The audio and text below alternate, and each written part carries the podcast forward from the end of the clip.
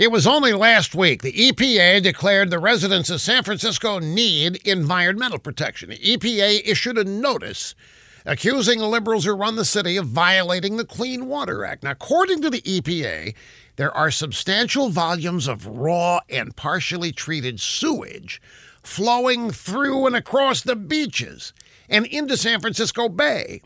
There are also high concentrations of zinc and lead on the beaches. The sewage system in San Francisco is so overwhelmed with crud, it's even been flowing down the streets and into people's houses.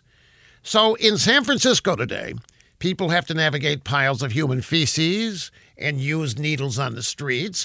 Homeless vagrants set up camp wherever they want. The elected Democrats who run the place give sanctuary to illegal immigrants who can then escape punishment by San Francisco juries if they murder an American walking along a pier.